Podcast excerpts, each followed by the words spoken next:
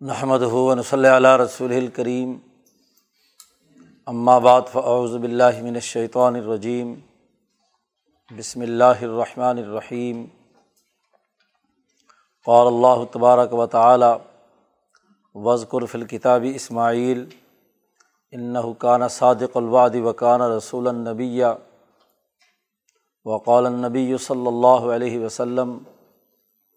کانت بنو اسرائیل تسوسحم الانبیاء کلّما حلق نبی خلف نبی آخر علالہ نبی آبادی سیقون خلفاء فیق سرون صدق اللّہ مولان العظیم و صدق رسول النبی الکریم معزز دوستوں حضرت ابراہیم علیہ السلام سے متعلق واقعات کا تذکرہ جاری ہے۔ حضرت ابراہیم علیہ السلام بابل کے علاقے میں جب اپنی فطرت کے کلی اظہار اور اللہ کی وحدانیت اور حنیفیت پر یکسو ہو گئے اور وہاں پر ایمان لانے والوں میں سے صرف حضرت لوت علیہ السلام زوجۂ محترمہ حضرت سارہ، ایک خاتون اور ایک بھتیجے حضرت ابراہیم علیہ السلام کے ایمان لائے اور کسی آدمی نے ایمان قبول نہیں کیا تو حضرت ابراہیم علیہ السلام نے ان فاسق و فاجروں میں رہنے پر انہیں بڑی شدت سے علیحدگی کا جذبہ ان کے دلوں میں پیدا ہوا۔ اور جیسا کہ قرآن حکیم میں اللہ نے فرمایا ہے کہ جب لوت علیہ السلام ایمان لے آئے تو انہوں نے اس بات کا اعلان کیا، انی مہاجر الا ربی کہ میں اب ہجرت کر کے اپنے رب کی طرف جانا چاہتا ہوں۔ ذات باری تعلیٰ جس کی معرفت کا حصول، ان کی فطرت کے بنیادی تقاضے نے ان میں پیدا کر دیا تھا۔ تو رب تبارک و تعالیٰ کے طریقے کے مطابق نظام بنانے، عبادات کا طور طریقہ رائج کرنے، اس کا اجتماعی، قومی اور بین الاقوامی نظام بنانے کا جذبہ شدت کے ساتھ حضرت ابراہیم علیہ السلام میں پیدا ہوا۔ امام شاہ ولی اللہ فرماتے ہیں کہ امام کسی شعبے کا وہی ہوتا ہے جس کے اندر جذب الہی کا ایک راز محفوظ ہو۔ ابراہیم علیہ السلام امام فی الفطرہ ہیں۔ تو فطرت کی اس امامت کا جو سب سے بڑا اظہار ابراہیم علیہ السلام میں ہے، وہ جذب الہی کا پیدا ہونا ہے۔ اور جذب کی تشریح حضرت شاہ ولی اللہ صاحب نے دوسری جگہ پر کی ہے، تفہیمات وغیرہ میں۔ کہ جذب کا لفظی معنیٰ تو کسی کو شدت کے ساتھ اپنی طرف کھینچنا ہے، جھپٹ کر کسی کو اپنی طرف لانا ہے۔ تو ابراہیم علیہ السلام انسانوں میں سے وہ اہم ترین الاظم پیغمبر ہیں، جن کو ذات باری تعالیٰ نے خود اپنی طرف کھینچ لیا۔ ان کی روح مالا اعلیٰ اور ارواہ کاملہ کی طرف کھنچی۔ اور ذات باری تعلیٰ کی وحدانیت ان کی روح پر منکشف ہوا۔ اور پھر مجذوب کی اور محبوب اور معشوق کی تعریف بیان کرتے ہوئے امام شاہ ولی اللہ فرماتے ہیں کہ سالق جب جذب کے اس مقام پر پہنچتا ہے، تو ذات باری تعلیٰ تک وصول اللہ کرتے کرتے ایسے مشاہدۂ حق میں مستغرق ہوتا ہے کہ وہ اس بات کا اعلان کرتا ہے کہ میں اس رب کی عبادت کروں گا جو مجھے مشاہدے اور رویت باری تعالیٰ سے مجھے سرفراز فرمائے گا۔ میں اس کی غلامی نہیں کروں گا جو مجھے اپنی طاقت اور قوت اور اپنے کشش اور اپنے مشاہدے کی حقیقت سے دور رکھے۔ تو مجذوب جو حقیقی ہوتا ہے یا محبوب الہی جو ہوتا ہے وہ دراصل اللہ کی طرف کھنچ جاتا ہے۔ اللہ تبارک و تعالیٰ کا وہ مراد بھی ہوتا ہے، محبوب بھی ہوتا ہے، اور اللہ اس کو اپنی طرف کھینچتے ہیں تو وہ مجذوب بھی ہوتا ہے۔ تو امام المجذوبین حضرت ابراہیم علیہ السلام ہے جو فطرت کے حوالے سے اللہ نے اپنی طرف انہیں کھینچ لیا۔ یہ ان کے وجود کے اندر ایک خاص صلاحیت اور استعداد تھی۔ اور اس کی وجہ یہ ہے کہ ابراہیم علیہ السلام جس اسم الہی کے ماتحت پیدا ہوئے تھے، وہ الحی القیوم ہے الحی القیوم کا یہ اسم الہی ان کی روح پر سایہ فگن تھا۔ اس لیے اب وہ چاہتے تھے کہ اس ذات باری تعلیٰ جس کی معرفت میں نے حاصل کر لی ہے، اب ان کے احکامات، ان کے طور طریقے اس کی عبادات کے افعال اور اوضاع اختیار کروں، اس کا ایک سسٹم بناؤں، اس کا ایک طریقۂ کار وضع کروں۔ اس کے لیے ضروری تھا کہ وہ کفر و شرک اور علم نجوم اور بت پرستی کی بنیاد پر جو بادشاہت اور حکومتی نظام وہاں موجود تھا، اس سے علیحدگی اختیار کر کے اپنی ایک ریاست قائم کریں اور اپنا ایک نظام بنائیں۔ یہ ہے مہاجر الا ربی۔ اپنے رب کی طرف ہجرت کرنے کا ارادہ کیا۔ انہوں نے چاہا کہ ایک ایسی زمین میں پہنچوں کہ جہاں اپنی آزادی اور حریت کے ساتھ ذات باری تعلیٰ کی عبادت کے طور طریقوں کا ایک باقاعدہ اجتماعی، قومی اور بین الاقوامی نظام بنے۔ اس کے لیے حضرت ابراہیم علیہ السلام اپنی اہلیہ حضرت سارہ کو لے کر روانہ ہوئے۔ ہیں بابل سے چلتے ہیں تو حران پہنچتے ہیں۔ حرام بلاد شام میں ایک علاقہ ہے۔ وہاں کچھ دن قیام کرتے ہیں۔ اور پھر وہاں سے سفر کرتے ہوئے بیت المقدس جو یہ مقدس مقام ہے، یہاں تشریف لاتے ہیں۔ کچھ عرصہ یہاں رہتے ہیں۔ لوت علیہ السلام بھی ساتھ ہے اسی زمانے میں بیت المقدس کے علاقے میں کوئی قحط کی سی صورت حال پیدا ہو جاتی ہے۔ تو حضرت لوت علیہ السلام کو تو روانہ کیا ہے، بیت المقدس میں یہاں ہے۔ لوت علیہ السلام کو روانہ کیا ہے، اس کے قریبی جگہ جو بحر مردار کے کنارے پر سدوم کا یہ علاقہ، اقوام۔ تو ابراہیم علیہ السلام نے حضرت لوت علیہ السلام کو ادھر اللہ نے ان کی ہدایت کے لیے ابراہیم علیہ السلام کے دل میں بات ڈالی۔ اور ابراہیم علیہ السلام اصل نبی ہیں اور لوت علیہ السلام ان کے ماتحت نبی ہیں۔ تو تعلیم و تربیت سے لوت علیہ السلام کو تیار کر کے حضرت ابراہیم علیہ السلام نے انہیں شمال مغرب میں بیت المقدس ہے اور یہ بالکل جنوب کے اندر بحیرہ مردار کے اختتام پر یہاں پر یہ سدوم کی بستی آباد ہے۔ تو اس قوم کے انظار کے لیے حضرت علیہ السلام کو تو وہاں بھیج دیا۔ لیکن یہاں بیت المقدس میں بعد میں کچھ ایسی صورت حال پیدا ہوئی کہ قحط کسی کیفیت تھی۔ تو باقی جو خشک سالی زیادہ تھی، تو یہاں سے حضرت ابراہیم علیہ السلام مورخین کے مطابق مصر گئے ہیں۔ اور مصر کچھ عرصہ قیام کیا ہے۔ اور پھر واپس تشریف لائے ہیں فلسطین میں، بیت المقدس میں، جب یہاں کے کچھ حالات طے ہو گئے۔ اسی زمانے کا وہ واقعہ ہے۔ جس کا تذکرہ نبی اکرم صلی اللہ علیہ وسلم نے فرمایا ہے کہ یہ ہجرت کے اس عمل میں کے زمانے میں ابراہیم علیہ السلام ایک شہر میں داخل ہوئے۔ داخلہ ابراہیم فی ملک من الملوک۔ ایک بادشاہ ہے، ایک ریاست ہے، ایک ارتفاق سالس کے درجے کا نظام ہے۔ تو اب مرخین کا خیال یہی ہے کہ حران اور فلسطین یہاں تو کوئی ایسی ریاست نہیں تھی اس زمانے میں یہ بابل کا بادشاہ تھا جہاں سے حضرت ابراہیم علیہ السلام آئے ہیں اور یہ مصر کا بادشاہ تھا۔ تو ضرور وہ بادشاہ مصر کا ہے اور وہاں ابراہیم علیہ السلام قحط سالی کی وجہ سے کچھ عرصے کے لیے گئے تھے۔ اور وہاں وہ واقعہ وقوع پذیر ہوا جس کا خود نبی اکرم صلی اللہ علیہ وسلم نے تذکرہ فرمایا ہے۔ بخاری کی روایت ہے صحیح عین میں، مسلم میں بھی یہ روایت ہے۔ کہ حضرت ابراہیم علیہ السلام کے ساتھ حضرت سارہ تھیں اور سارہ ایک حسین ترین خوبصورت عقلمند خاتون تھیں۔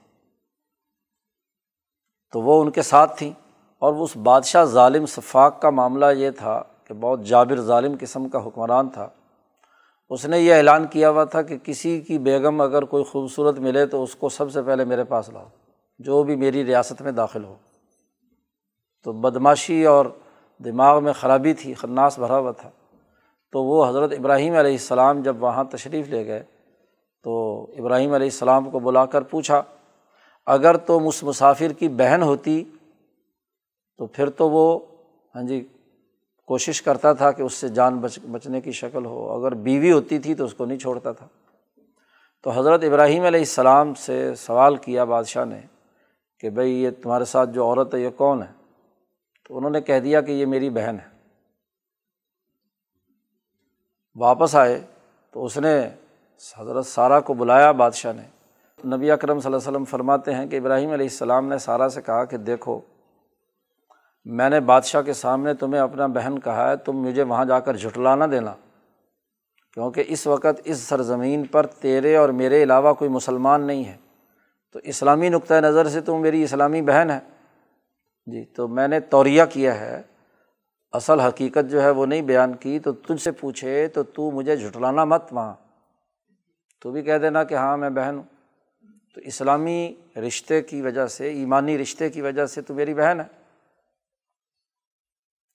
تو حضرت سارا جب وہاں پہنچی ہیں تو انہوں نے وہ دعا پڑھی کہ اے اللہ مجھے میری حفاظت فرما، مجھے اس کے شر اور فتنے سے بچا۔ تو نبی اکرم صلی اللہ علیہ وسلم نے فرمایا کہ جب وہ اس بادشاہ کے پاس سارا رضی اللہ تعالیٰ عنہ کو پہنچایا گیا تو اس نے دس درازی کی کوشش کی تو اس کا ہاتھ اکڑ گیا اور ایک روایت میں یہ کہ پاؤں سے الجھ کر گر گیا۔ اس نے دیکھا تھا کہ سارا نے زبان سے کوئی دعا مانگی ہے۔ تو اسے احساس ہوا بادشاہ کو اور اس نے سارا سے کہا کہ تو اگر مجھے اس مرض سے نجات دلا دے تو میں تجھے کچھ نہیں کہوں گا۔ امام شاہ ولی اللہ دہلوی رحمۃ اللہ نے اس حدیث کی تشریح کرتے ہوئے یہ حقیقت واضح کی ہے کہ اللہ پاک نے سارا کی حفاظت کے لیے فرشتہ بھیجا اور وہ فرشتہ اس کے وجود میں داخل ہوا شیطان کے اور اس نے پوری جو اس کے جسم کی آزاد ہے اس میں تشنج پیدا کر دیا۔ تو فرشتوں کا نظام اس کے جسم میں داخل ہو کر اس نے اس کو قبض کر لیا۔ وہ جو بنیادی تشریح پہلے شروع میں ذکر کی گئی ہے کہ اللہ جب کوئی وقوع وقوع پذیر کرنا چاہتے ہیں، کوئی نتائج حاصل کرنا چاہتے ہیں تو قبض، بست، احالہ اور الہام۔ فرشتوں کے دل میں الہام ڈالا، فرشتہ نیچے آیا اور اس نے آ کر اس کے جسم میں وہ طاقت ہی سلب کر لی کہ جس سے وہ کسی کو گرفت میں لا سکے۔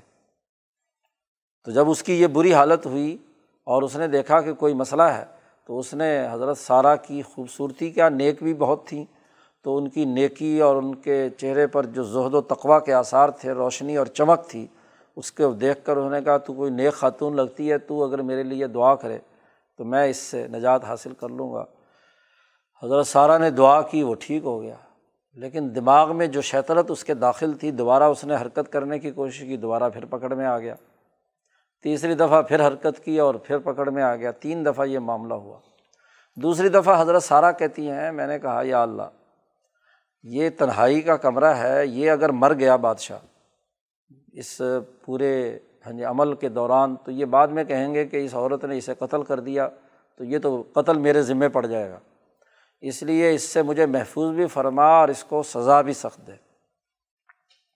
تو تیسری دفعہ جب اس کے ساتھ یہ معاملہ ہوا تو پھر اس نے لوگوں سے کہا کہ تم نے کس عورت کو میرے یہاں داخل کر دیا؟ یہ تو کوئی جنی ہے، کوئی شیطان ہے۔ ہاں جی کہ اس کے خیال کے مطابق۔ بلا ہے، کوئی چڑیل ہے کہ یہ ہاں جی مجھ پر کچھ پڑتی ہے تو میں، میری حالت خطرناک ہو جاتی ہے، لے جاؤ یہاں سے نکل لے کر چلے جاؤ۔ اور مروب اس قدر ہوا کہ اس نے ان کو، چونکہ اس نے غیر معمولی ایک، اس کو مخلوق سمجھا، ان کو حضرت سارہ کو تو ان کی خدمت میں اپنی ایک بہترین لونڈی حضرت حاجرہ جو ہیں، ان کی بطور لونڈی کے خدمت گار کے ان کو دی کہ یہ جو میرے حرکت سرزد ہوئی ہیں، تو اس کے بدلے میں یہ لونڈی لے لو۔ تو یہ قبتی اور مصری خاتون ہیں حضرت حاجرہ، جو حضرت سارہ کو عطا کی گئیں۔ نبی کرم صلی اللہ علیہ وسلم نے فرمایا کہ یہ حاجرہ وہی ہے جو قریشی ہیں، ان کو مخاطب کر کے کہا کہ یہ تمہاری ماں ہے حضرت حاجرہ، یہ تمہاری ماں ہے جو اس وقت سارا کو ودیت کی گئی۔ اب جب حضرت سارا واپس آئیں تو حضرت ابراہیم علیہ السلام نماز پڑھ رہے تھے، اپنی جس جگہ ٹھہرے ہوئے تھے، عبادت میں مشغول تھے۔ تو انہوں نے جب آواز سنی کہ سارا آ گئی ہیں تو سلام پھیرا۔ تو انہوں نے پوچھا کہ تم آ گئی؟ اس نے کہا کہ ہاں یہ کچھ ہوا ہے، معاملہ پورا واقعہ سنایا ان کو۔ خیر، اس سے ان کی حفاظت ہو گئی اور پھر کچھ عرصے بعد جب حالات فلسطین کے ٹھیک ہوئے تو ابراہیم علیہ السلام دوبارہ مصر سے یہاں فلسطین تشریف لے آئے۔ اب چونکہ ہجرت کے لیے یہاں آئے تھے، یہاں رہتے ہوئے کوئی دس سال کا عرصہ گزر چکا۔ سارا کے کوئی اولاد نہیں ہو رہی اور سارا کی خادم ہے حاجرہ۔ تو حضرت سارا کے دل میں یہ خیال پیدا ہوا حضرت ابراہیم علیہ السلام سے انہوں نے ذکر کیا کہ مجھ سے تو آپ کے کوئی اولاد پیدا نہیں ہو رہی۔ تو یہ حاجرہ، یہ لونڈی ہے، یہ میں تمہیں بخش دیتی ہوں۔ تم اس کے ساتھ تعلق قائم کرو، ہو سکتا ہے کہ کوئی اولاد اللہ پاک ہمیں عطا کر دے۔ تو حضرت سارا نے خود حضرت حاجرہ کو حوالے کیا، حضرت ابراہیم علیہ السلام سے ان کی شادی ہو گئی۔ تو حضرت ابراہیم علیہ السلام کے تعلق سے حضرت اسماعیل علیہ السلام پیدا ہوتے ہیں۔ اب جیسے جیسے ہاں جی اسماعیل علیہ السلام کی وجہ سے پیٹ بھاری ہو رہا ہے، تو سارا کے دل میں وہ جو سوکنوں والا معاملہ ہوتا ہے، غیرت والا معاملہ، وہ جاگنا شروع ہو گیا کہ اچھا اگر اس کے بیٹا پیدا ہو گیا تو یہ عورت جو ہے، یہ تو ہاں جی معزز بن جائے گی، سردار یہ بن جائے گی، بیٹا اس کے یہاں ہے، تو یہ تو ٹھیک نہیں ہے۔ بالآخر حاجرہ کو انہوں نے برا بھلا کہنا شروع کر دیا اور ان کو دھکیلنے کی کوشش کی۔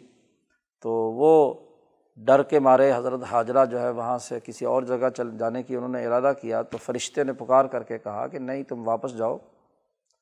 یہ جو تمہارے پیٹ میں بچہ ہے، یہ آئندہ مستقبل میں بہت عظیم انسان بنے گا اور اس سے ہاں جی بہت عظیم کام لینا ہے۔ ابھی اکرم صلی اللہ علیہ وسلم کی طرف اشارہ کیا اور پھر آگے ان سے اس قریش کا پورا خاندان کے بارہ بڑے بڑے سردار اس سے پیدا ہونے والے ہیں اور ان کی پوری دنیا پر حکمرانی ہونی ہے۔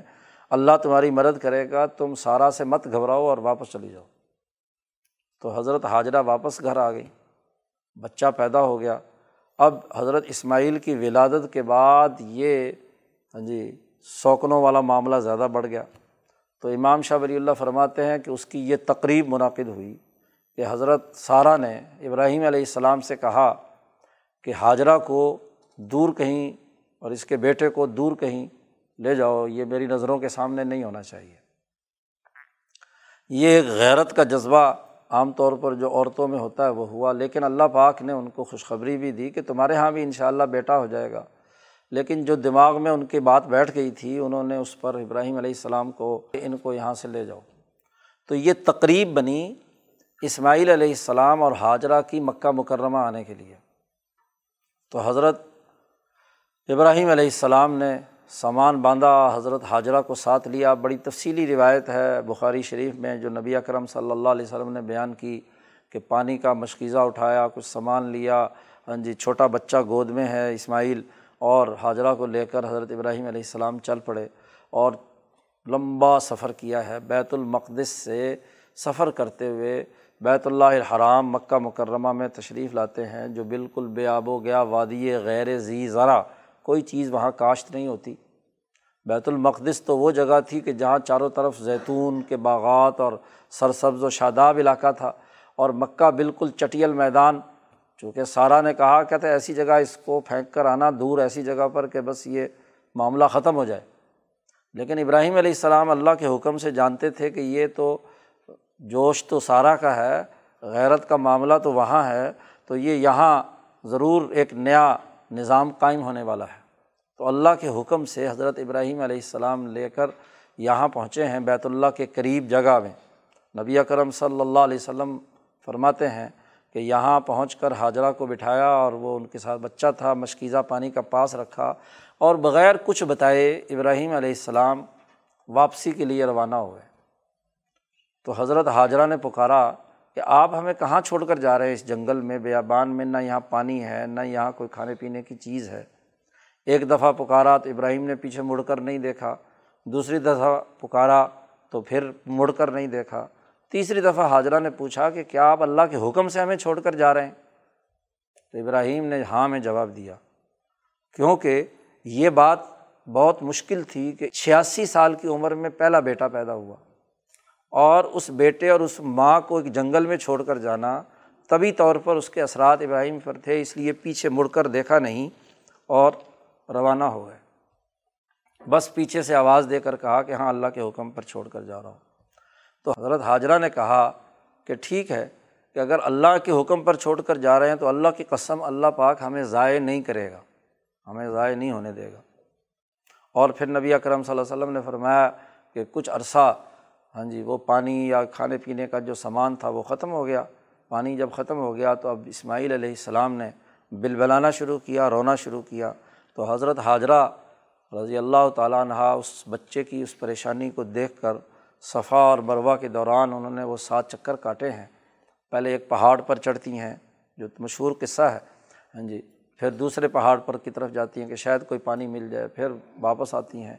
تو اس دوران ہاں جی مروا پر جب آخری دفعہ پہنچی ہیں تو وہاں سے انہوں نے دور سے دیکھا کہ بچہ جس جگہ پر حضرت اسماعیل ایڑیاں رگڑ رہے ہیں، وہاں سے چشمہ پانی کا پھوٹتا ہے۔ تو پھر وہاں سے دوڑ کر آتی ہیں اور اس پانی کے چاروں طرف چھوٹی چھوٹی مٹی کی، ریت کی ہاں جی مڑیر بناتی ہیں اور پھر پانی خود بھی پیا، انہوں نے بھی ہاں جی پیا۔ وہ تفصیلی قصہ حضور صلی اللہ علیہ وسلم نے فرمایا کہ وہاں آباد ہو گئیں، اکیلی رہتی تھیں۔ اور وہاں بھی حضور صلی اللہ علیہ وسلم نے فرمایا کہ کاش کہ ہماری ماں حاجرہ جو ہے وہ ہاں جی اس زمزم کے کنویں کے چاروں طرف دیوار نہ بناتی، چھوڑ دیتی تو یہ چشمہ ہاں جی جاری چشمہ ہوتا، اس میں سے پانی نکلتا اور بہتا، لیکن ہماری ماں نے اسے روک لیا تو روکنے کی وجہ سے اب وہ کنویں کی صورت میں وہاں سے پانی نکلے گا، جاری چشمے کی صورت میں جیسے چشمہ جاری ہوتا ہے ویسے صورت حال نہیں رہی۔ بہرحال زمزم کا یہ واقعہ اسماعیل علیہ السلام وہاں بڑے ہوئے۔ اب ابراہیم علیہ السلام کی اس پیدائش کا پس منظر بیان کرتے ہوئے اور بلکہ حضرت اسحاق علیہ السلام کا بھی پس منظر بیان کرتے ہوئے امام شاہ ولی اللہ دہلوی یہ فرماتے ہیں کہ اب ابراہیم علیہ السلام کا جو نظریۂ توحید اور حنیفیت ہے، اس دعوت کو آگے پھیلانے کے لیے خلفاء کی ضرورت تھی۔ خلفاء امام الفطرہ جو فطرت کے امام تھے، حضرت ابراہیم علیہ السلام ان کے خلیفہ۔ اور امام کا خلیفہ وہ ہوتا ہے جس میں اسی درجے کی جذب الہی کی کیفیت موجود ہو۔ اور وہ ابراہیم علیہ السلام کی اولاد میں تھی۔ تو اللہ پاک نے یہ دو بیٹے عطا کیے، حضرت اسماعیل اور حضرت اسحاق۔ تو دو بیٹے جو ہیں، ان کے اندر بھی سر جذب جو ہے، وہ بہت اونچے درجے کا ہے۔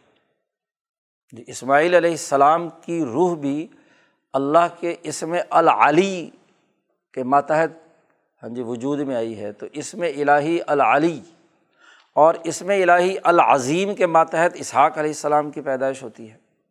جیسے الحی القیوم کا اثر کے ماتحت ابراہیم علیہ السلام ہیں، تو ان کا جو اگلا اثر ہے العلی العظیم، وہ حضرت اسماعیل علیہ السلام میں العلی کمال اجمالی ہے اور حضرت اسحاق علیہ السلام میں کمال تفصیلی ہے۔ تو یہ دونوں کمالات کے دو بیٹے عطا کیے۔ اب ابراہیم علیہ السلام کے ہاں جی پہلے بیٹے حضرت اسماعیل علیہ السلام ہیں اور یہ مکہ مکرمہ میں لا کر انہیں ٹھہرایا گیا۔ تیرہ چودہ سال کے بعد حضرت ابراہیم علیہ السلام کے یہاں دوسرے بیٹے پیدا ہوتے ہیں حضرت اسحاق علیہ السلام۔ اور اس کا پس منظر خود قرآن حکیم نے بیان کیا ہے کہ اب چھیاسی سال کی عمر میں تو حضرت اسماعیل علیہ السلام پیدا ہوئے ہیں اور تیرہ چودہ سال کا فرق ہے اسحاق اور اسماعیل کے دوران۔ تو تقریباً کوئی سو سال کے قریب عمر ہوتی ہے حضرت ابراہیم علیہ السلام کی۔ اور ادھر سے سارا کی عمر بھی کوئی پچانوے کے قریب ہے۔ یعنی وہ بھی بڑھاپے کی آخری منزل کو پہنچی ہوئی ہیں۔ اسی موقع پر وہ اہم ترین واقعہ ہوتا ہے، جس کا قرآن نے تفصیلی تذکرہ کیا حضرت لوت علیہ السلام کے واقعے میں۔ کہ لوت علیہ السلام جس قوم کی طرف تھے، وہ قوم نہیں مانی انہوں نے بات، تو وہاں اللہ پاک نے عذاب بھیجنے کا ارادہ کیا۔ تو عذاب کے فرشتے حضرت ابراہیم علیہ السلام کے پاس آئے بیت المقدس میں۔ انہوں نے حسب دستور مہمانی کا جو طریقہ ان کے یہاں جاری تھا، اس مہمانی کے مطابق ہاں جی ایک اچھی اور عمدہ گائے کا بچھڑا ذبح کیا عجل حنیز بھنا ہوا اور وہ لا کر ان کے سامنے رکھ دیا۔ کیونکہ امام فلفطرت ہونے کی بنیاد پر ابراہیم علیہ السلام کے اندر فطری طور پر جو چیزیں رکھی گئی تھیں، جیسے عبادات کے طور طریقے رکھے گئے تھے، ایسے ہی فطرت انسانی کے جو بنیادی اثاثی امور ہیں وہ بھی رکھے گئے تھے۔ مسافروں کی خدمت کرنا، مہمان کی مہمان نوازی کرنا ہاں جی اور دیگر خدمات انسانی بھلا فلاح و بہبود کے اختیار کرنا وغیرہ وغیرہ، یہ فطرت انسانی کے بنیادی تقاضوں میں سے تھا۔ تو اس حالت کے مطابق جیسے ہی مہمان آئے تو انہوں نے او دیکھا، نہ تو جا کر قربان کیا، ایک جانور اور جا کر بھون کر اچھی طرح لا کر دونوں میاں بیوی نے حضرت ان مہمانوں کے سامنے رکھ دیا۔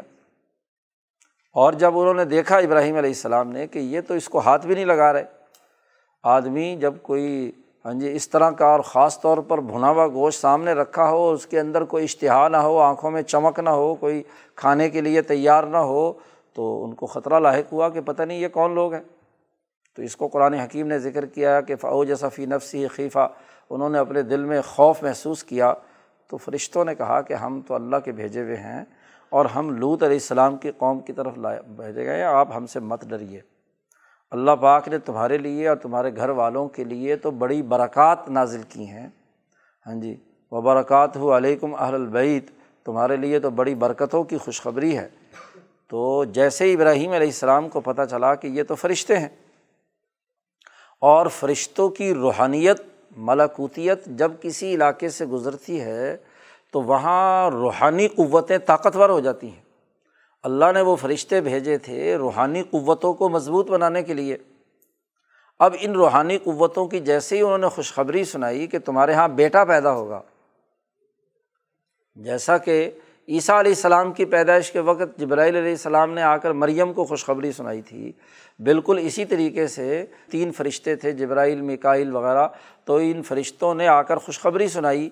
تو اس خوشخبری کے نتیجے میں ابراہیم علیہ السلام کے وجود میں ایک تبدیلی پیدا ہوئی۔ ان کی توالد و تناسل کی جو طاقت اور قوت ہے وہ مضبوط جوانوں جیسی ہو گئی۔ اور یہی نہیں بلکہ وہ خاتون جو عربوں کا دستور اور طریقۂ کار رہا ہے، ابراہیم علیہ السلام نے، کہ جب تک مہمان کھانا کھائیں تو جو ہاں جی کھانا کھلانے والے ہیں گھر کے آدمی ہوں یا اولاد ہو، تو وہ کھڑی رہتی ہے کہ جب تک کہ کیا ہے، کھانا نہ کھا لیں، کسی چیز کی ضرورت پڑے تو فوراً لا کر دیا جا سکے۔ یہ مہمانی کے آداب میں سے ہے۔ تو وہ دروازے پر کھڑی تھیں حضرت سارا انہوں نے جب فرشتوں کی زبانی یہ سنا تو انہوں نے کہا، عجیب بات ہے۔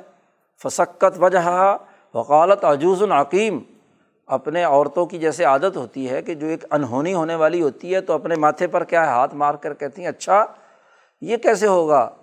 میں بوڑھیا ہاں جی پچانوے ہاں جی چھیانوے سال کی، اور وہ حاضہ بالی شیخہ اور یہ میرا جو خامد ابراہیم ہے، یہ بوڑھا سو سال کا، یہ بوڑھا ایسی حالت کا ہے کہ کچھ کر نہیں سکتا اور میں بانج ہو چکی اور اولاد کی پیدائش کی کوئی اہلیت اور صلاحیت نہیں، تو بچہ کیسے پیدا ہوگا؟ فرشتوں نے کہا اتاجبینہ کیا تو تعجب کرتی ہے اللہ کی رحمت اور اس کی برکتوں پر؟ تو اس جملوں کے ہاں جی اتار چڑھاؤ اور مکالمے کے دوران ان کے وجود میں ایک تبدیلی پیدا ہوئی۔ اور اس تبدیلی کے نتیجے میں شاہ صاحب فرماتے ہیں کہ انہیں حیض جاری ہو گیا، رحم دوبارہ ہاں جی جوانوں کی طرح ہو گیا اور ابراہیم علیہ السلام میں بھی صلاحیت اور استعداد پیدا ہو گئی تو اس کے نتیجے میں حضرت اسحاق علیہ السلام ان کو ملتے ہیں اور وہ چونکہ روحانی قوتوں کے زیر اثر ہیں، اس لیے ان میں وہ سر الہی جو ہے، جذب الہی وہ ابراہیم علیہ السلام کے وجود سے اسحاق علیہ السلام کے وجود میں منتقل ہوا۔ اور چونکہ سارا نے ایک اشار بھی کیا تھا کہ وہ حاجرہ جو ان کی لونڈی تھی وہ ابراہیم علیہ السلام کو دی تھی، تو اس کے نتیجے میں پہلا بیٹا پیدا ہوا۔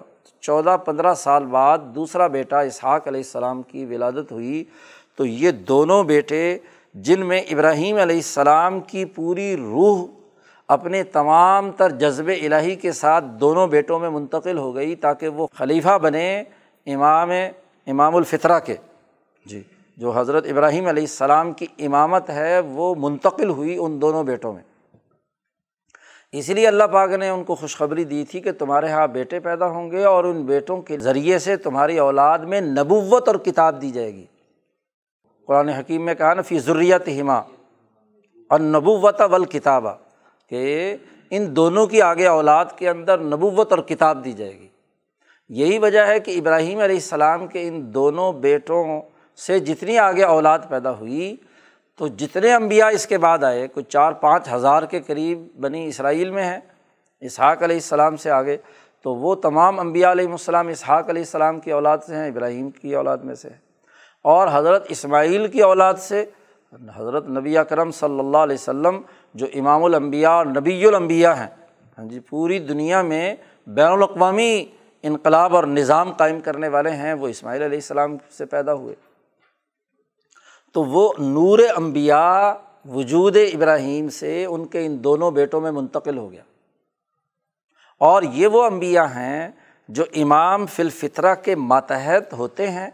اور ان امبیا کی خصوصیت اور صلاحیت وہی ہوتی ہے جو اخلاقیات کے حوالے سے جو شاہ صاحب نے پانچ اقسام بیان کی تھی کہ جو نائب امام ہوتا ہے ہاں جی وہ اس کے اندر یہ صلاحیت ہوتی ہے کہ امام کی باتوں کا جو اصل استعمالات کا موقع ہے، اس کو صحیح طور پر سمجھنا، اس کا عملی نظام بنانا، اس کے طور طریقوں کو رائج کرنا اور ان فرائض اور واجبات کا باقاعدہ قومی اور بین الاقوامی کردار ادا کرنے کے حوالے سے جد وجہد کرنا جو امام میں موجود ہیں تو ملت ابراہیمیہ حنیفیہ کا پورے علوم جو ہیں وہ منتقل ہو گئے ان دونوں بیٹوں میں۔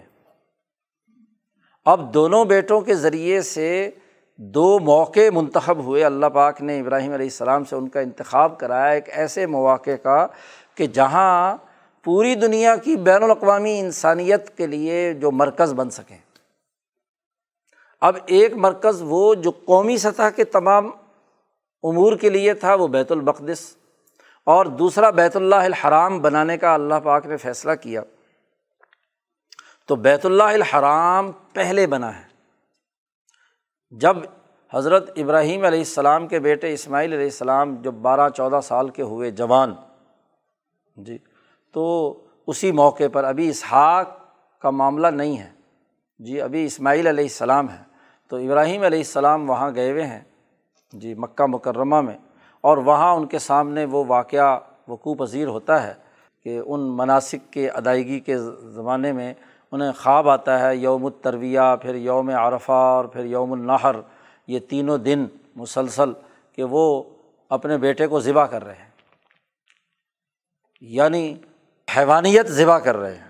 اصل حقیقت تو خواب کی یہ تھی کہ وہ حیوانیت ذبح کر رہے ہیں۔ ذبح اسماعیل کا معاملہ ہوتا ہے۔ یہاں چونکہ عام طور پر یہودی جو ہے وہ حضرت اسحاق علیہ السلام کو ذبح کہتے ہیں، چونکہ ان کی اولاد میں سے وہ ہے۔ تو یہ ایک بڑا تاریخی طور پر اختلاف ہے۔ امام شاہ ولی اللہ صاحب نے یہاں واضح کیا ہے کہ ذبیح جو ہے وہ اسماعیل ہی ہیں۔ سب سے پہلے ہاں جی وہ ہوئے اور بیت اللہ الحرام بھی انہوں نے بنایا اور بیت المقدس اس کے چالیس سال بعد بنا۔ جیسا کہ نبی اکرم صلی اللہ علیہ وسلم نے فرمایا، بخاری شریف میں روایت ہے کہ حضرت ابو ذر غفاری رضی اللہ تعالیٰ عنہ نے نبی اکرم صلی اللہ علیہ وسلم سے پوچھا کہ دنیا کی سب سے پہلی مسجد کون سی ہے؟ دنیا میں اللہ کا گھر، مسجد، عبادت گاہ سب سے پہلی کون سی ہے؟ تو نبی کرم صلی اللہ علیہ وسلم نے فرمایا کہ سب سے پہلی مسجد مسجد حرام ہے۔ بیت اللہ الحرام۔ حضرت ابو ذغفاری نے پوچھا کہ اس کے بعد دوسری کون سی مسجد ہے؟ تو حضور صلی اللہ علیہ وسلم نے فرمایا کہ وہ مسجد اقسا ہے۔ پھر حضرت ابو الغفاری نے پوچھا کہ ان دونوں کے درمیان کتنا فاصلہ ہے؟ تو نبی کرم صلی اللہ علیہ وسلم نے فرمایا چالیس سال۔ بیت اللہ الحرام پہلے بنا اور اس کے چالیس سال بعد جا کر بیت المقدس بنا ہے۔ مسجد اقسا بنی ہے۔ پھر حضرت ابو ذرغفاری نے پوچھا کہ اس کے بعد کون سی مسجد ہے؟ تو نبی اکرم صلی اللہ علیہ وسلم نے ابو ذرغفاری سے فرمایا کہ پھر جہاں نماز کا وقت آ جائے نا، تو وہاں نماز پڑھ لیا کر۔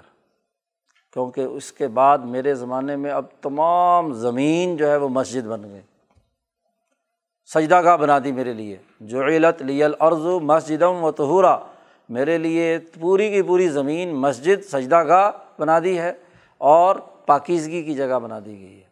تو اب اس کے بعد دو مسجدوں کے بعد جہاں بھی تو پڑھنا چاہتا ہے پڑھے اور پھر جب نبی اکرم صلی اللہ علیہ وسلم مدینہ منورہ گئے ہیں تو تیسری بڑی مسجد جیسا کہ دوسری روایات سے معلوم ہوتا ہے کہ جس کے اندر پڑھنے کا زیادہ بڑا ثواب اور اجر ہے وہ مسجد نبوی ہے جو خود نبی اکرم صلی اللہ علیہ وسلم نے تعمیر فرمائی۔ تو مسجد حرام سب سے پہلے بنی۔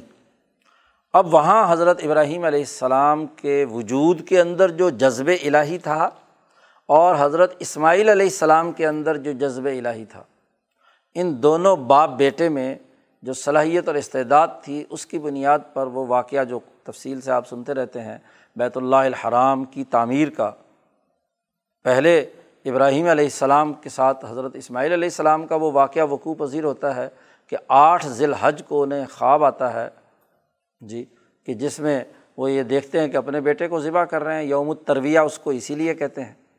پھر دوسرے دن جب عرفہ کے میدان میں پہنچتے ہیں تو وہاں انہیں دوبارہ خواب آتا ہے کہ بیٹا ذبح کر رہے ہیں۔ اور عرفہ سے جب واپس آتے ہیں یہاں منا کی جگہ پر تو یہاں تیسری دفعہ پھر خواب آتا ہے اور وہاں اس خواب میں ہاں جی انہوں نے فیصلہ کر لیا کہ حضرت اسماعیل علیہ السلام کو ذبح کرنا۔ اللہ جب مانگ رہا ہے تو پھر اللہ کے لیے ہے، تو اللہ کے لیے اس کو قربان کرنے کا ہاں جی ارادہ کیا۔ اللہ نے وہاں اس کی جگہ پر دمبا دیا اور وہ حیوانیت جو ہے وہ ذبح ہو گئی اور اسماعیل کے دل کا جو اخلاص تھا صرف اور صرف اللہ کے لیے اور ابراہیم علیہ السلام کے دل کا جو اخلاص تھا وہ واضح ہو گیا۔ اب جب ان کے جذب الہی کی تکمیل ہو گئی، اسماعیل کی بھی اور ابراہیم کی بھی، تو اب ان دونوں مخلصین جو صرف اور صرف ذات باری تعالیٰ ہی کے لیے کام کر رہے ہیں، کوئی خواہش نفس، کوئی حیوانی تقاضا، کوئی طبی تقاضا نہیں ہے عمارت بنانے کے لیے، تو اللہ نے وہاں فیصلہ کیا کہ بیت اللہ الحرام کی تعمیر کی جائے۔ کعبۃ اللہ بنایا، اس کی تعمیر شروع کی۔ اور یہ کعبۃ اللہ کے لیے جو جگہ منتخب کی گئی، وہ وہ مقام تھا کہ جو ہاں جی جو بیت المعمور کے بالکل محاذات میں ہے۔ جی عرش الٰہی میں جہاں فرشتے بیت المعمور میں اللہ کے سامنے طواف کر رہے ہیں اور اللہ کی عبادت میں مشغول ہیں حاف فینہ حول العرش، جس کا اللہ نے تذکرہ کیا ہے قرآن حکیم میں، تو بالکل اس کی محاذات میں۔ اور یہی نہیں، بلکہ ساتوں آسمان پر، ہر آسمان پر جو ہاں جی اس بیت المعمور کے نیچے مرکز ہے، جس کی طرف فرشتے، ہر آسمان کے فرشتے طواف کرتے ہیں، عبادت میں مشغول رہتے ہیں، بے ہی اسی کی جگہ پر ہاں جی جو اس قرۂۂ عرض کا بھی بالکل سینٹرل پلیس ہے مرکزی جگہ ہے۔ ہاں جی جو محور اور مرکز ہے اس پوری زمین کے تمام گردشوں اور مدارات کا، اس کی جگہ پر بیت اللہ الحرام بنایا جاتا ہے۔ وائز بوانا ابراہیم مکان البئی تھی اللہ پاک کہتے ہیں کہ ہم نے ابراہیم علیہ السلام کے لیے مکان البعت جو ہے، وہ دکھا دیا کہ یہاں اس کی محاذات میں تم اللہ کی عبادت کرنا چاہتے ہو نا۔ تو جب نوری ابراہیم ملاکوت سماوات والارض آسمان و زمین کا مخفی نظام جب ابراہیم کو دکھا دیا گیا اور انہوں نے عرش سے لے کر ہاں جی آسمان دنیا تک دیکھا کہ یہ عبادت گاہیں اللہ کے گھر موجود ہیں، تو انہوں نے جذب اور ارادہ کیا کہ یہ جو بیت المعمور کا ماڈل ہے، وہ دنیا میں آنا چاہیے، اس قرۂۂ عرض میں آنا چاہیے۔ کیوں؟ اس لیے کہ جو پہلے گفتگو میں بات آ چکی ہے کہ جو علم نجوم اور علم افلاق یا علم العناصر کی بنیاد پر جو کائنات کا نظام پہلے چل رہا تھا، ابراہیم علیہ السلام نے اسے کاٹ دیا اور مالا اعلیٰ کی طاقت کی بنیاد پر ہاں جی ذات باری تعالیٰ کی توحید کی طرف متوجہ ہوئے۔ تو اب جیسے پہلے بیت الشمس اور بیت القمر اور بیت فلاں بیت فلاں ہر ستارے کے لوگوں نے بنا رکھے تھے عبادت کرنے کے لیے تو اب وہ تمام منسوخ کر دیے گئے اور اس کی جگہ پر بیت اللہ الحرام کی تعمیر کی گئی۔ چنانچہ جب تعمیر شروع ہوتی ہے، قرآن حکیم نے اس کی تفصیل بیان کی ہے کہ بھائی ضرف و ابراہیم القواعدہ ہاں جی ابراہیم علیہ السلام نے اور اسماعیل نے مل کر اس کی بنیادیں جو اللہ نے ان کے سامنے واضح کر دی تھیں، اور یہ وہی تھیں کہ جو آدم علیہ السلام کے زمانے سے چلی آ رہی تھیں۔ بنیادیں تو اس وقت کی تھیں۔ کسی نس قطعی میں تو یہ بات نہیں ہے کہ آدم علیہ السلام کے زمانے سے یہ خانہ کعبہ چلا آ رہا تھا، تعمیر انہوں نے بھی کی تھی۔ لیکن اس جگہ کا ہونا جو ہے، وہ روایات میں ثابت ہے کہ آدم علیہ السلام سے لے کر حضرت نو علیہ السلام کی کشتی کا بھی کہتے ہیں، اس جگہ پر کیا ہے، اس نے طواف کیا۔ روایات میں ہے، نہ ان کی تصدیق کی جا سکتی، کیونکہ اسرائیلی روایات ہیں یہ۔ ہاں جی تو یہ ہاں جی نہ تصدیق نہ تقزیب ان روایات سے معلوم ہوتا ہے کہ یہ محور اور مرکز زمین کا ہونے کی وجہ سے یہاں ہاں جی امبیا علیہم السلام کی آمد رہی ہے۔ حضرت نو علیہ السلام کا جیسا کہ نبی اکرم صلی اللہ علیہ وسلم نے خود تذکرہ کیا، حضرت حود کا، حضرت صالح کا۔ تو عمارت نہ بھی ہو، یہ جگہ مقدس ضرور رہی ہے اور اس مقدس جگہ میں بیت اللہ الحرام سے لے کر عرفات تک کو اگر ہم دیکھیں تو یہ دراصل نوع انسانیت کا انسانی ایک قسم کا ماڈل ہے جو اس جگہ پر ہے۔ مثلاً انسانیت کا سر جو ہے وہ خانہ کعبہ والی جگہ ہے اور پھر جیسے جیسے آگے بڑھتے چلے جائیں تو قلب کا مقام منا ہے، پھر مزدلفہ ہے، پھر عرفات ہے۔ اس کو پورے جغرافیے پر نظر دوڑائیں تو لمبائی میں جیسے ایک لیٹا ہوا انسان ہوتا ہے۔ تو یہ مقام مقدس رہا ہے۔ تو اب ابراہیم علیہ السلام کو جب نشاندہی کر دی کہ جو مالا اعلیٰ کی طاقتوں کا مرکز اور محور ہے اس دنیا میں، انوارات الہیہ کا، وہ بیت اللہ الحرام ہے، تو پھر دونوں باپ بیٹے نے مل کر جو انتہائی اخلاص کے اعلیٰ ترین مقام پر فائز ہیں کہ قربانی اللہ نے چاہی۔ جوان بیٹا ابھی دوڑنے کے قابل ہوا ہے اور باپ سے کہا جا رہا ہے، نوے سال کے بوڑھے سے، سو سال کے بوڑھے سے کہ اپنے بیٹے کو ذبح کر دو۔ کون ایسا کوئی کام کرتا ہے؟ ابراہیم علیہ السلام کے دل میں اخلاص کی حالت یہ ہے کہ اللہ کے حکم پر بیٹا ذبح کرنے کے لیے تیار ہے۔ اور بیٹا ابھی جوانی دیکھی نہیں، ابھی نئی نئی دنیا دیکھ رہا ہے اور ابھرتی ہوئی ایک نوجوان طاقت ہے اور وہ اس کے اندر دنیا دیکھنے کی خواہش ہے اور وہ کٹنے کے لیے تیار ہے کہ اللہ کا حکم ہے تو میں اپنے آپ کو قربان کرنے کے لیے تیار ہوں۔ تو دونوں مخلصین مل کر خانہ کعبہ کی عمارت بنا رہے ہیں۔ اب جب کچھ بلند عمارت ہو گئی، ایک بیٹا پتھر ڈھو رہا ہے، گارا لا رہا ہے اور باپ جو ہے وہ حضرت ابراہیم علیہ السلام تعمیر کر رہے ہیں۔ اب جب دیواریں کچھ اونچی ہو گئیں اور ابراہیم علیہ السلام کا ہاتھ وہاں نہیں پہنچ رہا، تو ابراہیم علیہ السلام نے اسماعیل سے کہا کہ بیٹا جو کوئی ایسا پتھر لاؤ کہ جو پتھر جس پر کھڑے ہو کر میں اب تعمیر کر سکوں، میرا ہاتھ تو نہیں پہنچ رہا اوپر۔ تو روایات کے مطابق اسماعیل علیہ السلام نے کہا کہ ابھی تو میں تھکا ہوا ہوں، ابھی میں تھوڑی دیر میں لاتا ہوں۔ اتنے میں جبرائیل علیہ السلام آتے ہیں اور وہ ایک پتھر لا کر مقام ابراہیم والی جگہ پر لا کر رکھ دیتے ہیں۔ اب روایات کے مطابق تو یہ کہ وہ پتھر ہندوستان سے گیا اور جو نبی اکرم صلی اللہ علیہ وسلم کی روایت ہے وہ جنت سے۔ تو جنت سے ہندوستان گیا اور ہندوستان کا وہ مرکز وہ جگہ تھی جہاں آدم علیہ السلام اترے تھے۔ تو سفید اور شاف شفاف پتھر جو ہے وہ ان روایات اور تاریخی اس کے مطابق ہندوستان کے خاص مقام پر پیدا ہوتا تھا۔ تو جبرائیل نے وہ اٹھایا اور اٹھا کر لے جا کر مقام ابراہیم پر رکھ دیا۔ اب اسماعیل علیہ السلام ابھی کھڑے ہوئے تھے تو انہوں نے کہا، ابا جان، یہ پتھر کہاں سے آیا انہوں نے کہا، اللہ نے بھیج دیا، تم نے تو ہاں جی تھکاوٹ کا اظہار کیا تھا، اللہ نے پتھر بھیج دیا۔ تو وہ پتھر اٹھا کر پھر رکھا گیا اور اس پر کھڑے ہو کر حضرت ابراہیم علیہ السلام نے وہ ہاں جی پوری تعمیر کی ہے۔ تو یہ مقام ابراہیم والا وہ جگہ ہے جو پتھر جو ابھی بھی، آج بھی وہاں پر موجود ہے، جس پر ابراہیم علیہ السلام نے کھڑے ہو کر خانہ کعبہ کی تعمیر کی۔ تو یہ تعمیر مکمل ہوتی ہے۔ اب انوارات الہیہ کا مرکز بن گیا۔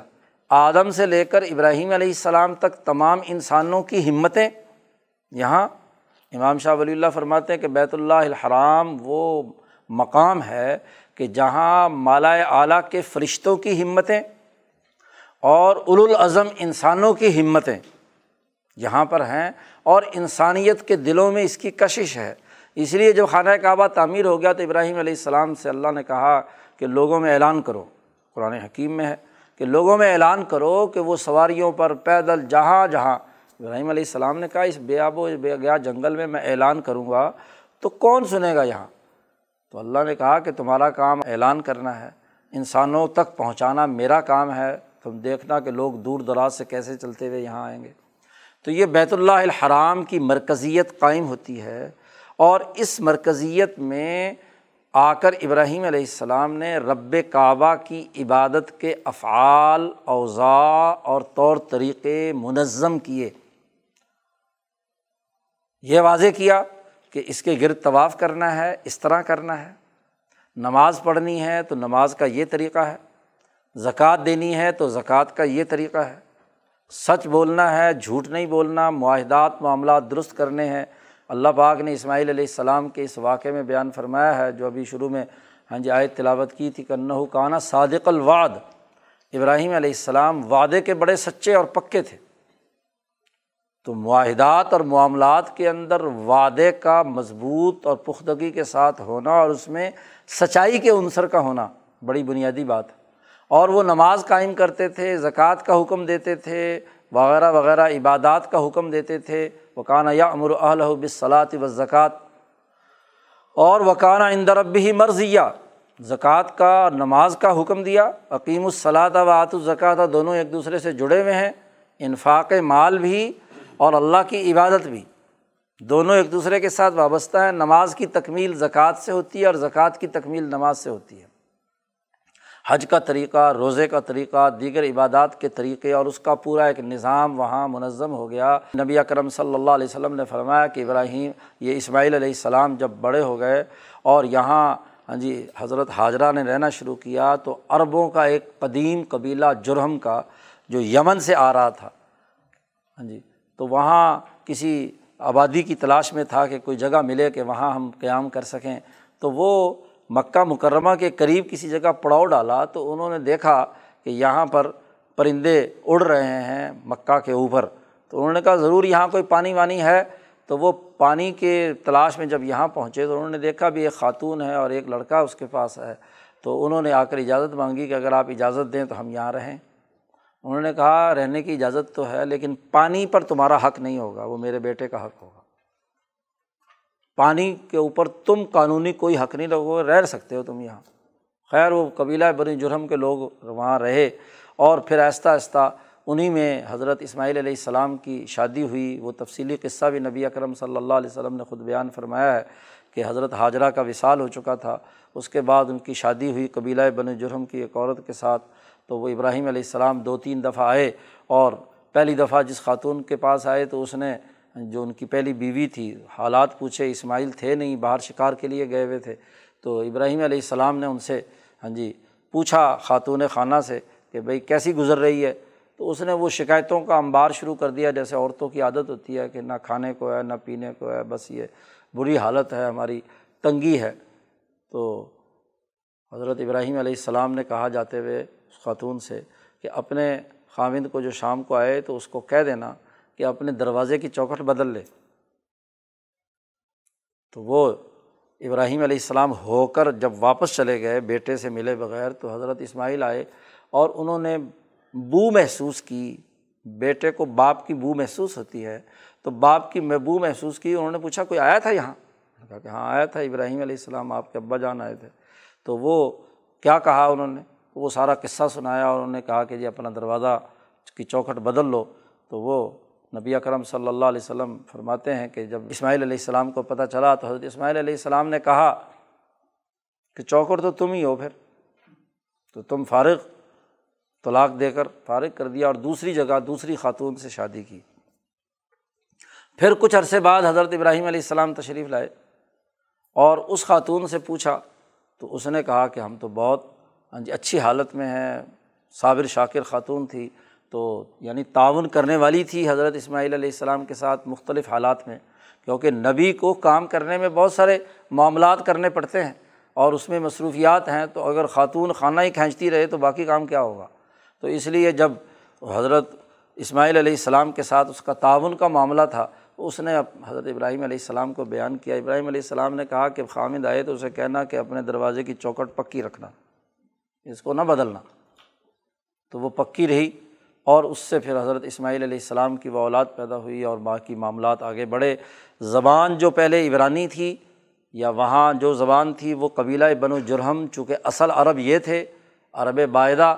ہاں جی تو یہ ان سے مل کر زبان بنی اور اس زبان کے اندر اسماعیل علیہ السلام کی عقل نے ہاں جی مزید صلاحیت پیدا کی اور اس کی فصاحت و بلاغت کو عروج پر پہنچا دیا۔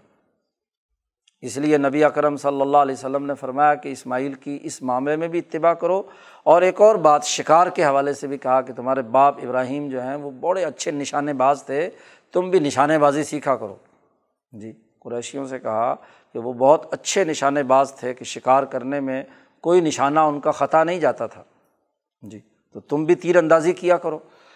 تو اس طرح اسماعیل علیہ السلام سے ایک مرکز آباد ہو گیا۔ اب اگر ہم جغرافیائی طور پر دیکھیں تو بیت اللہ الحرام ایک ایسے جگہ پر واقع ہے جو مشرق اور مغرب دونوں طرف کے تجارتی شاہراہ پر واقع ہے۔ ہندوستان سے سمندری راستے سے جو مال جاتا تھا یمن اور عدن، وہاں سے بحیرہ احمر اور جدہ سے ہوتا ہوا فلسطین اور مصر کی طرف جاتا تھا۔ ہندی چیزیں یہاں سے ہندوستان کے ساز و سامان وہاں جاتے تھے اور وہاں سے مصری اور افریقی وہاں کی جو مصنوعات ہیں وہ اس کے راستے سے کیا ہے؟ ہندوستان آتی تھی۔ اور ابتدائی زمانہ وہ تھا اور پھر ہوتے ہوتے جب نبی کرم صلی اللہ علیہ وسلم تشریف لائے ہیں تو یہ تجارت بڑے عروج پر تھی۔ اس کی تفصیلات کا جب موقع آئے گا تو پھر بات بیان کریں گے۔ یہاں ایک مرکز بنا دیا۔ اس کے بعد حضرت ابراہیم علیہ السلام بیت المقدس پہنچتے ہیں اور اس وقت مشرق و مغرب کے جو ذرائع ہیں یعنی مصر اور بابل کے درمیان، تہذیبوں کے درمیان جو روابط کا اس وقت واقعی جو تجارتی راستہ تھا، خشکی کا تھا، اور وہ خشکی کا راستہ بیت المقدس سے ہو کر گزرتا تھا۔ تو وہ بھی سینٹرل پوائنٹ حضرت ابراہیم علیہ السلام نے منتخب کیا، اور وہاں حضرت اسحاق علیہ السلام کی ولادت ہوتی ہے، اور پھر اسحاق علیہ السلام کے لیے بیت اللہ کے چالیس سال بعد وہاں پر ہاں جی بیت المقدس کی تعمیر کی گئی۔ یہ بھی ابراہیم علیہ السلام کے بعد حضرت اسحاق علیہ السلام کے زمانے میں اس کی تکمیل ہوتی ہے، ایک نیا مرکز بنتا ہے اور پھر یہاں سے وہ تحریک حنیفیت کے جو ابتدائی ہاں جی اس کی جد وجہد کا راستہ ہے، وہ آگے بڑھتا ہے بیت المقدس سے۔ اب اس وقت ابراہیم علیہ السلام پر جو علوم نازل ہوئے ہیں اور جن کی بنیاد پر ان دونوں مراکز نے آگے بڑھ کر نظام بنائے ہیں، وہ ایک تو علم الارتفاقات جی اور دوسرا علم البر ولاسم جی علوم عبادات کی جو تفصیلات ہیں اور ارتفاقات کی جامع تر تر تفصیلات کا دائرہ علم البر ولاسم ہے۔ اور علم البر ولاسم پر امام شاہ ولی اللہ دہلوی نے حجرت اللہ البالغ میں باقاعدہ پانچ بابوں میں علم البر ولاسم مبس خامص میں آ کر واضح کیے، اس سے پہلے چار بنیادی باتیں بیان کی ہیں کہ کائنات کا عملی نظام کیا ہے۔ جزا و سزا کا نظام کیا ہے؟ ارتفاقات کا دائرہ کیا ہے؟ اور انسانی روح کے اخلاق اور کمالات کی بنیادی خصوصیات کیا ہے یہ دریافت سب سے پہلے حضرت ابراہیم علیہ السلام نے کی کہ نیکی کی حقیقت کیا ہے اور بدی کی کیا حقیقت ہے؟ یعنی ان سے پہلے امبیا پر تو ابھی علم الفتن و شرور کے اثرات اور نتائج تھے۔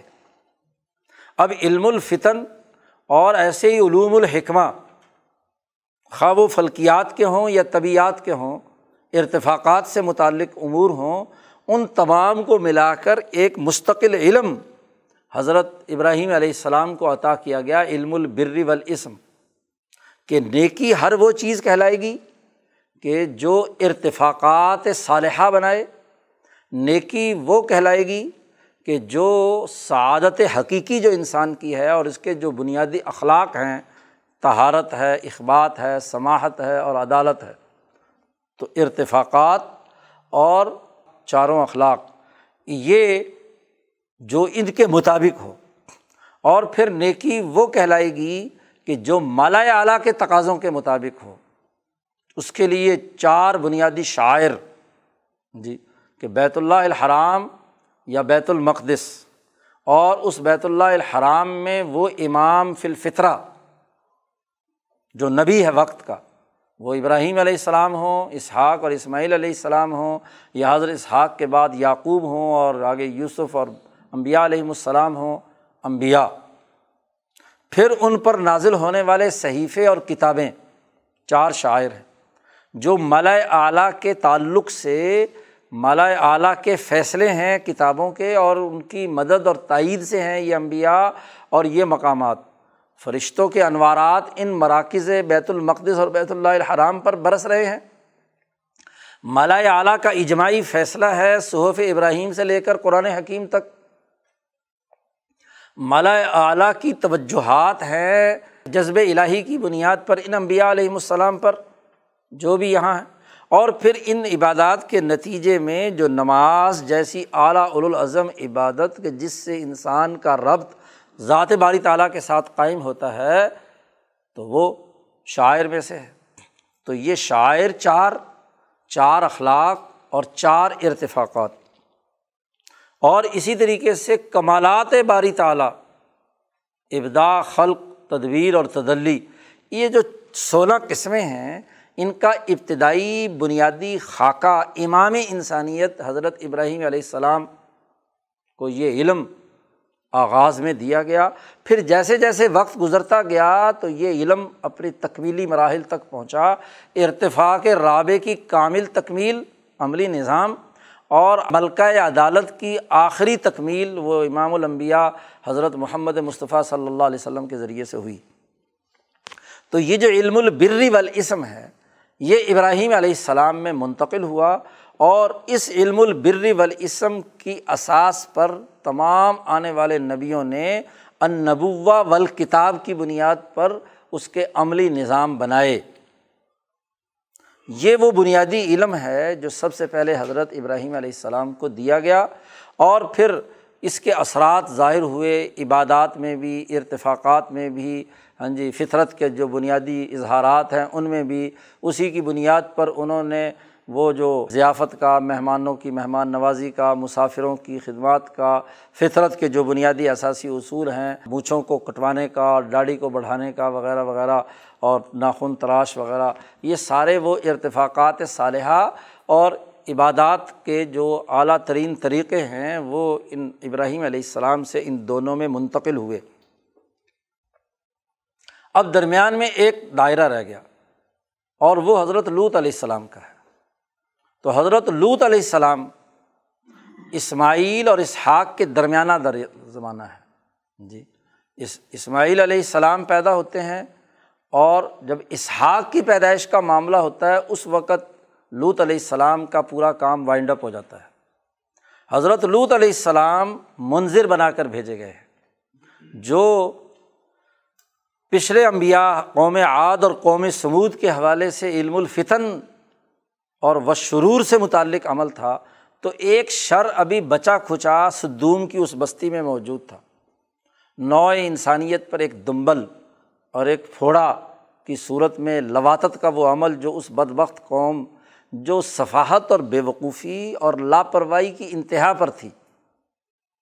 اللہ کے غضب الہی نے فیصلہ کیا کہ اس قوم کو تباہ و برباد کیا جائے۔ لیکن تباہ و برباد کرنے سے پہلے انظار ضروری تھا۔ اور اس انظار کے لیے ابراہیم علیہ السلام کے دل میں وہی ڈالی۔ اللہ پاک نے کہ آپ وہاں حضرت لوت علیہ السلام کو بھیجیں، اپنا نمائندہ بنا کر۔ لوت علیہ السلام وہاں پہنچے ہیں۔ قوم کو سمجھایا، ڈرایا، وہ ساری تفصیلی واقعہ جو قرآن حکیم نے بار بار بیان کیا ہے کہ کیسے انہوں نے ہر طریقے سے ان کو سمجھایا۔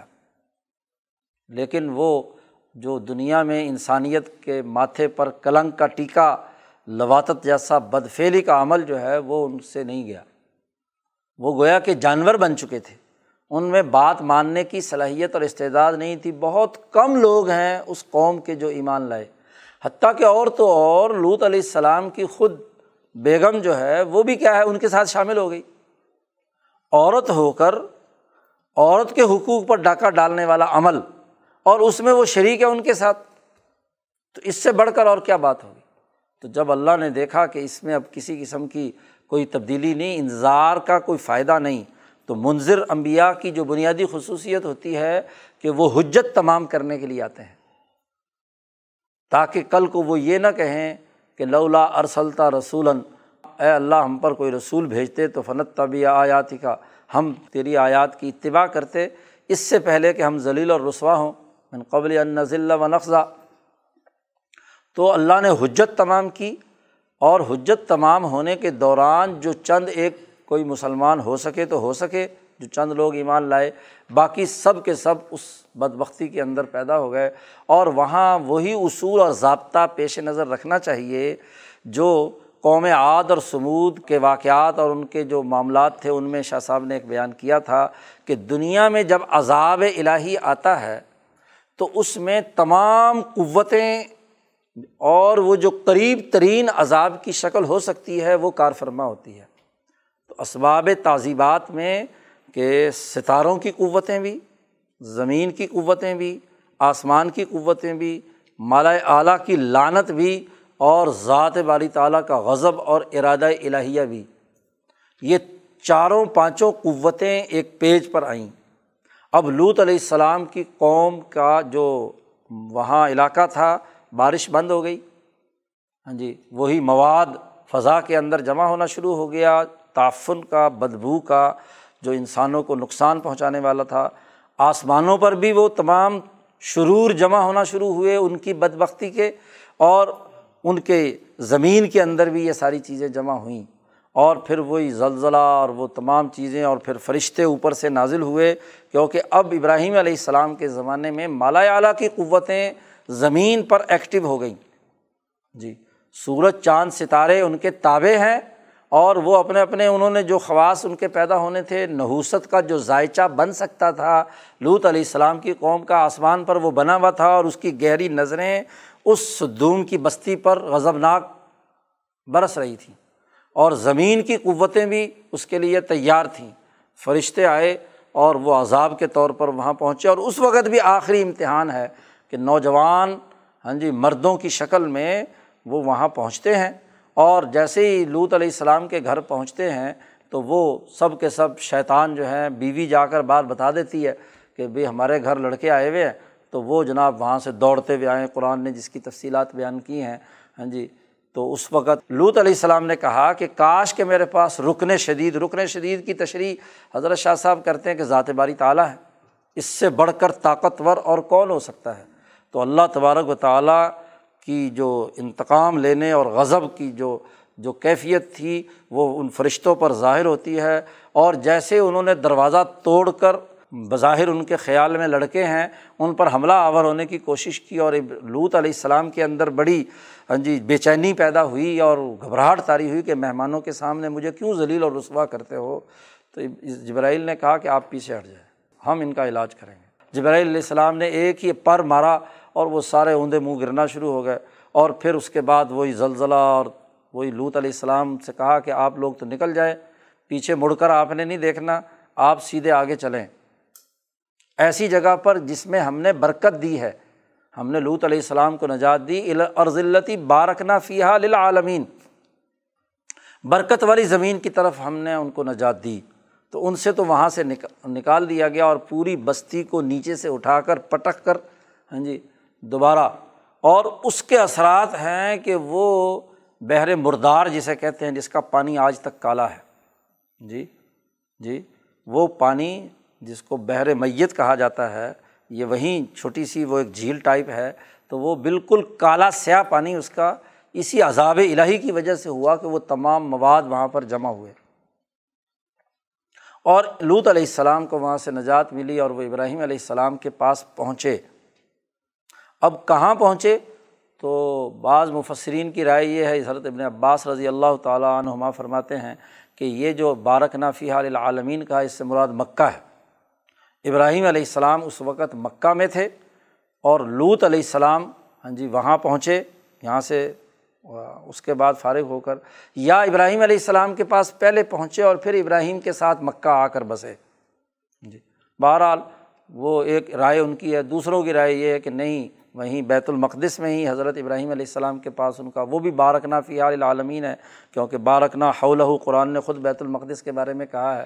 تو بہرحال یہ تو آگے تو اس کی تفصیلات میں اختلاف ہے، لیکن ابراہیم علیہ السلام کے پاس ہی واپس آئے ہیں۔ اسی لیے فرشتے جب عذاب کے لیے آئے، پہلے ابراہیم علیہ السلام کے پاس آئے اور پھر ہاں جی لوت علیہ السلام کے یہاں عذاب کے لیے پہنچے ہیں اور عذاب کا کام مکمل ہوا ہے۔ اور اس عذاب کے پیچھے وہی تمام قوتیں کار فرما ہیں جو قوتیں باقی ہاں جی قوم عاد اور قوم سمود کے عذاب کے لیے ہوئی ہیں۔ تو عذاب الہی جو سب سے قریب ترین ممکن تھا وہ وہی ہو سکتا تھا، اس کے مطابق ہی لوت علیہ السلام کی قوم کو عذاب دیا گیا۔ اس طرح ابراہیم علیہ السلام کے ذریعے سے جو فتنوں کا براہ راست عمل، جس کی تباہی اور بربادی ہوئی ہاں جی ان میں لوت علیہ السلام کا معاملہ ہے اور مستقبل کے لیے خلفاء امام الفطرہ ہاں جی حضرت اسماعیل اور حضرت اسحاق کی صورت میں اور ان کے دو مراکز بنا کر آگے سنت جاری کر دی۔ اب اس تحریک حنیفیت کا جو ہاں جی اگلا مرحلہ داخل ہوتا ہے، وہ حضرت اسحاق علیہ السلام اور قرآن نے کہا کہ ہم نے ان کو عطا کیا، اسحاق وحبن لہو اسحاق و یعقوب نافلہ۔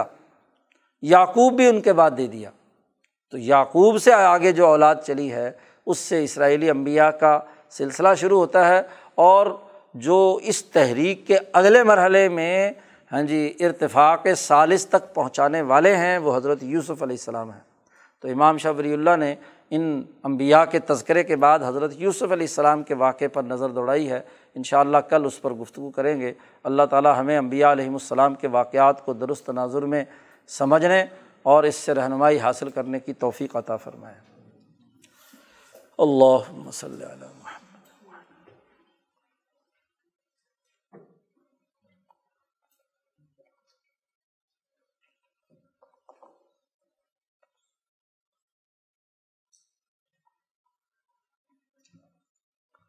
اجمعین۔